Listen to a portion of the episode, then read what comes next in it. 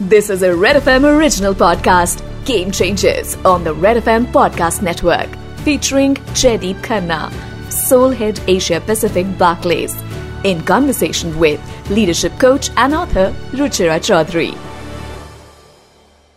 My pleasure to introduce a very special guest today, Jaideep Khanna. Jaideep is the head of Barclays for Asia Pacific and the country manager for India. He's also been instrumental in building the Barclays franchise in India. Welcome, Jaideep, to the podcast Game Changers on the Red FM India app and all other leading platforms. Not only is Jaideep a real game changer, he is truly an uncommon leader. And he features very prominently in my book, Coaching the Secret Code to Uncommon Leadership by Penguin Random House. My book has truly come alive with some very rich examples from Jaideep's leadership journey, examples that show his strong focus on building and enabling the next line of leaders. Thank you, Jaideep. Thank you for your time. Thank you. This is a real privilege for me. Thank you, Ruchira, and it's a pleasure to be here. So thank you for inviting me. Jaideep, we've known each other a bit. I mean, I'd say definitely over a year, the pre-COVID era, as we call it, and I've truly learned a lot from you. But I think it might be even better for me to know a little bit about you, the person. Who is Jaideep? How would you describe yourself? Well, um, I guess the best way to answer the question is first to begin with uh, you know a very brief career journey, and then uh, I can try and see if there is a sensible definition of of me as a person. Uh, so by background, I'm an engineer. I studied applied mathematics and applied physics at Columbia University, and I returned to India after my undergraduate and master's degree in 1991. Actually, the late fall of 1990. Um, and then I hung around for about uh, four months, you know, kind of figuring out what to do till uh, my father and I had a gentle conversation that there may be time for me to look for a job. And uh, I ended up then, you know, looking for what to do uh, in banking. When I started in banking in January 1991, I had absolutely no commerce background or commercial experience. And, um, well, let me correct that. I had taken one accounting class in five years of university education. From there, for the last uh, 30 years, I've you know stayed in banking. Uh, my career has largely been in India, but uh, as you mentioned in your opening introduction, for the last four years, I've taken on a regional responsibility running Barclays Asia Pacific business out of out of India. So that's um, you know a potted history of um, of my business experience. I've spent time in four firms over that over that period of time, but of that, 20 years has been at at Barclays. And I think uh, this is the institution at which, you know, I think I've had the greatest agency most recent 20 years. How would I like to define myself in, in over that period? It's been a period of tremendous change, uh, both in the environment around us and, you know, for me personally.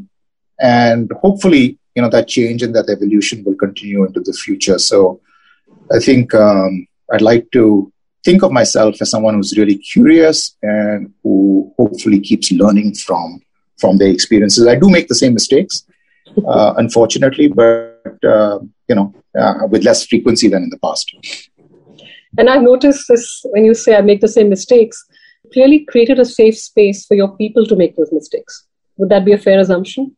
Absolutely. Tell me a little bit about your, the culture that you built, and we'll go back to you know your leadership style a little bit. So, look, the culture that uh, we have built, actually built, is probably not the right word I would use to describe it. I would probably say that we are in the process of building because culture is not, you know, static and it it is never permanent. It it's constantly evolving. You know, my aspirations for the culture that we have at Barclays India and hopefully we will have in Barclays, you know, regionally in Asia Pacific and globally is one of a sense of shared ownership. Now, we work for a large multinational firm owned by diverse shareholders, but I think the only way to be effective and to, in your job and to turn up every day is to feel like you're an owner and think like an owner and have a sense of agency and a sense of identification with, with, with the brand. And I think once you start with, with that, then a number of the other qualities that one looks for in a culture tend to tend to follow.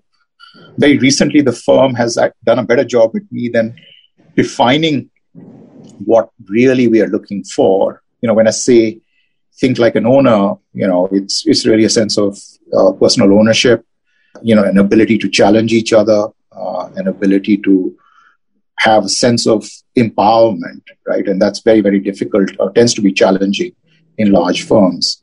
And then a sense of agency and how that uh, manifests is the ability to drive outcomes and drive changes. So that's what I'm hoping that, you know, whether it's in India or regionally, we are on a, a journey to build. Uh, but underpinning all of that, I think what's very, very important to me is that we are known as an institution where we have good people, right? The character of the people, the it's hard to define other than say good good human beings, but um, that's how I would like us to be known. Going back to you, the individual, let's talk about you, the leader, right? Mm-hmm. What has shaped your journey thus far? Are there any pivotal moments that have redefined or defined your leadership philosophy? Challenges that made you stronger? You know, I guess there have been challenges. None of them come to mind. Uh, I'm not suggesting for a minute that my journey has been so, you know, even and so one way that uh, there haven't been problems. But I think when you have the benefit of hindsight and you have the benefit of experience, you know, they seem less formidable than they are in the moment, right? So when I look back, has my journey been very dramatically different than other people? Probably not. Uh, have there been ups and downs? Yes. Have there been times when my career has stagnated, where I've been unhappy, you know, with the circumstances I find myself in? Of course. Uh, but equally, there have been, you know, many, many times where there's been tremendous opportunity.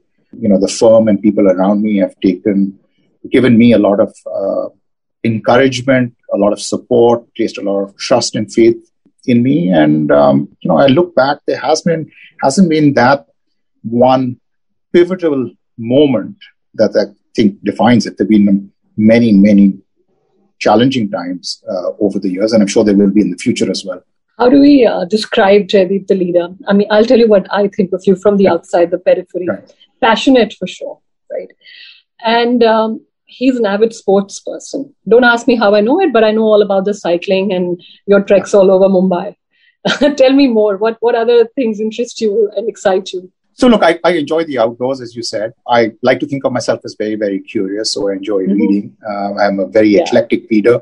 I read uh, comics. now they have a f- fancy name of graphic novels, they're called nowadays. Oh, really? so everything evolves. Yeah. So I enjoy comics. I read a lot of science fiction. I read, um, you know, some philosophy. I'm very curious about human nature. Uh, so books that, you know, uh, on personality, persuasion, and uh, part of that is helpful, I guess, uh, professionally as well. So in, in fact, there's a joke. I have a friend that I, I cycle with. Uh, he's uh-huh. a he's a doctor and he's um, you know also very very curious. So he assigns me a book to read every month, and then you know my job is to uh, while we are out riding, uh, give him a synopsis of the he shouldn't he doesn't need to read the book anyway. So this is a shout out to Aditya. You probably recognize yourself if you hear this. Oh, I want to subscribe to this channel. I'm one of those. uh, so you've been cycling before it became fashionable, right? I mean, yeah. post COVID, before I mean, after pandemic. I mean, I remember there was a time my spouse decided he one fine day this is what he wanted to do.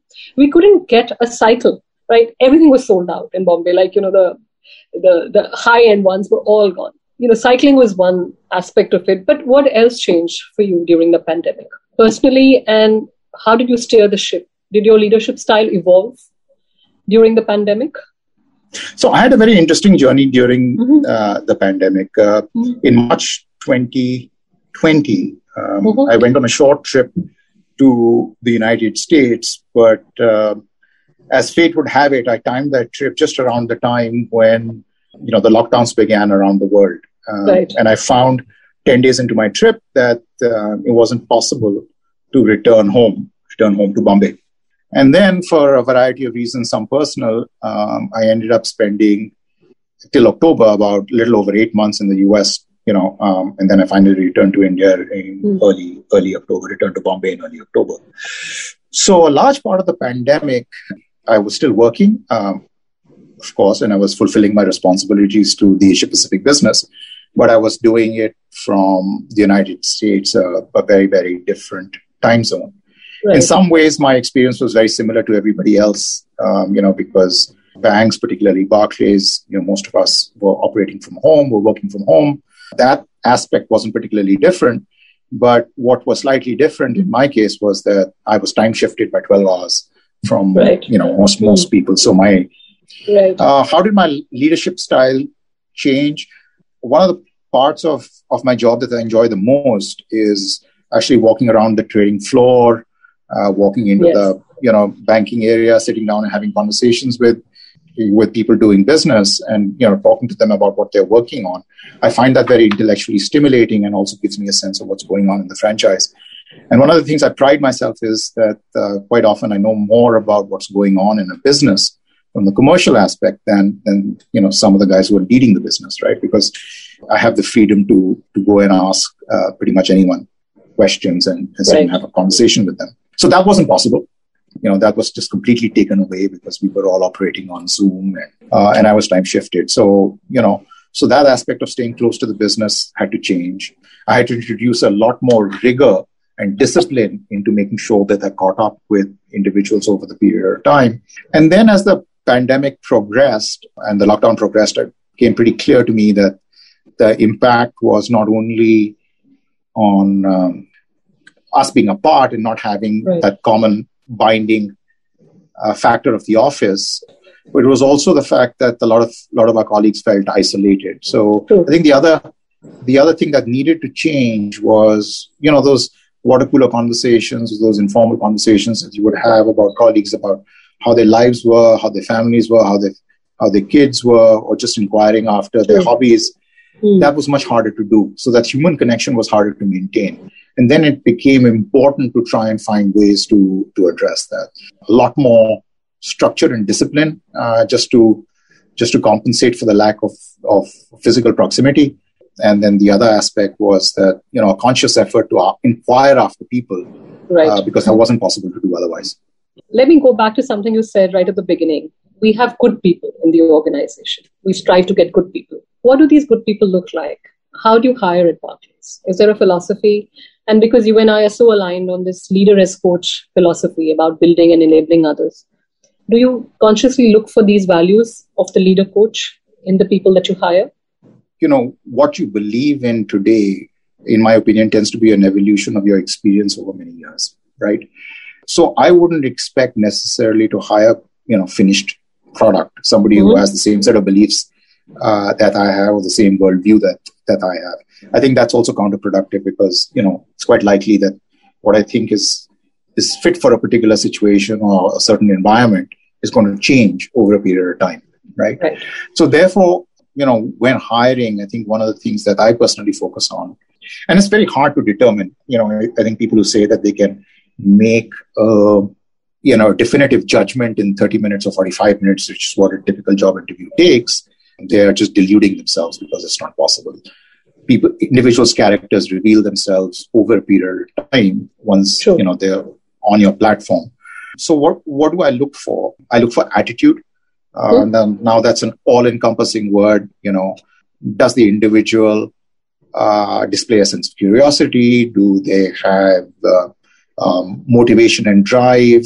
Have they made mistakes? And uh, are they you know willing to acknowledge those mistakes right. uh, how do i think they will fit in with um, the others in the team so you know the cultural collaborative fit is right. important because um, because like i said i mean i do believe that it's a collective enterprise if you don't find yourself comfortable in it then uh, right. you may be technically very competent competent or individually very brilliant uh, but as part of the team you know, it may not work. So those are some of the qualities, Ruchira, that I look for. And then, you know, I hope that people have a sense of humility and the ability to learn, right? Because much like anything else, you learn a lot from the environment that you find yourself in. So you know, even if you're not the finished product, True. if we can create an environment around you where expectations are set in terms of how you should behave, yeah. then you should have the ability coming into that to adapt. And, True. So, so Jaideep, you know, I've quoted you extensively in the book, specifically in this uh, aspect. I, I think the chapter is called Cracking the Coaching Code. And we've given examples of some truly uncommon leaders like you and how they coach and your own uh, coaching style. I, I, there's a there's a very interesting story that you talk about how when your boss's boss or the global boss is visiting India, often you'll get a team member to come along. And also sometimes just excusing yourself so that you shine the light on that individual. He or she gets that exposure. And it also means that that individual has to prepare and, and that sort of elevates that individual to the next level. And, you know, I've got fantastic feedback about it. But that's you, the leader, as the individual. How are you consciously uh, trying to incorporate this coaching culture, for the lack of a better word, ingrain it into the DNA of the organization that you lead? So that's really um, a challenging question that uh, you've you've posed, Ruchira, because you know one of the things I believe is that you have control over very little other than yourself, right? Mm-hmm. And even that, a, not a, a, number of our responses are, um, are habitual rather than conscious, right? Changing other people is doomed to failure because True. Sure. A lot of people get married and say that they'll change their spouse. that's the recipe for disaster, right? that's really good luck with that one. Uh, good luck. Good luck with that part. Right. so I feel much the same way about trying to teach anyone something. Right. True. I guess the only thing I can do is try and make investments in people, which right. I try and do.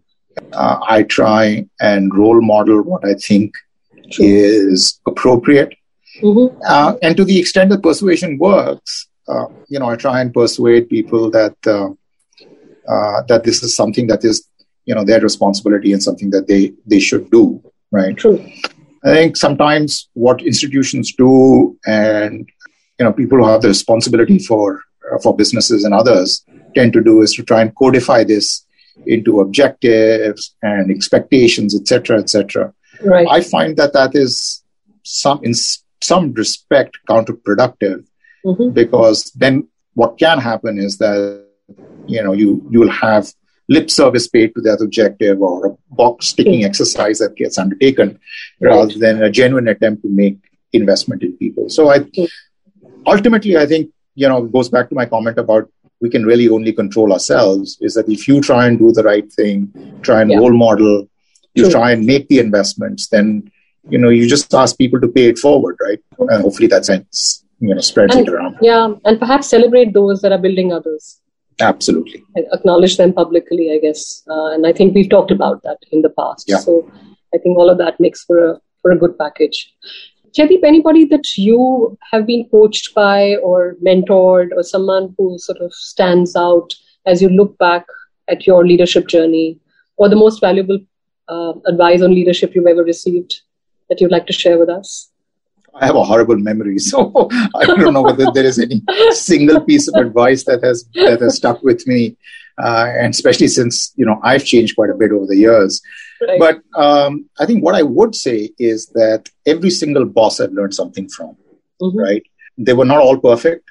They were not lot, most of them were far from perfect, right? And I'm sure that every subordinate feels that about their boss. I was right? very cagey when I was writing some of your sentences, by the way, in the book. I said, "Oh, I'll, I'll get into trouble for this," and because you were so kind, you didn't even want to see the copy beforehand. A lot of you know leaders wanted to wet it.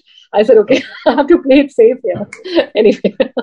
yeah, but but you know what I found was that all my bosses, and they were largely men over the last 30 years and you know they even today they had something that was worthy of emulating, right? Right. And even though they might be, you know, not so great in many other areas, there was always something that I found that was very helpful uh, to to try and learn from.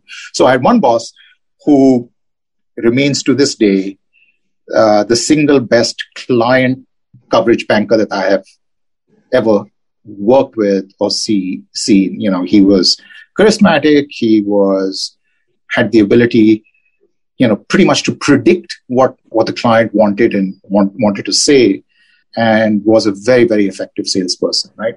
But there were many other aspects. I mean, you know, he was incredibly lazy. He uh, I hope he's he can't identify himself from this because I'm staying away from his name. Um, yeah. And was a you know not a great man manager and and things like that. And we had a great equation because it was very clear I would do all the work and he would right. take all the glory, and I was fine with that. You know because it worked for me, gave me a fair degree of independence. But he was a great client guy. you know, I tried to learn those skills from him, and so on. I mean, there were other there were other bosses.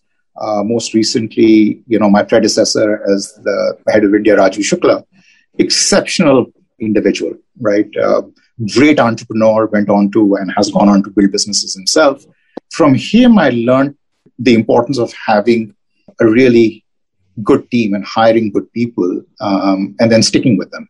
So different lessons from, you know, from from different bosses, but all of them had uh, something w- worth taking away from. Mm, I like that. The fact that you've gleaned, you know, the best from each of those, even if in entirety they weren't the perfect bosses. Oh, but we, which of us is? So I did. No, nobody is. I agree. Nobody is a perfect boss. Jaideep, I've taken a lot of your time. I have one parting question. So, what in your mind differentiates a good leader from a great one? Or, as I like to say it, from a good leader to an uncommon one, like you are? Well, I don't know what other people think, but for me, some of the key qualities in a good leader is you know, what we've talked about enabling others a right. recognition that as a team we are collectively better than any one single individual, building people, uh, having a sense of security that you don't feel threatened by your team, and in fact, celebrating the success.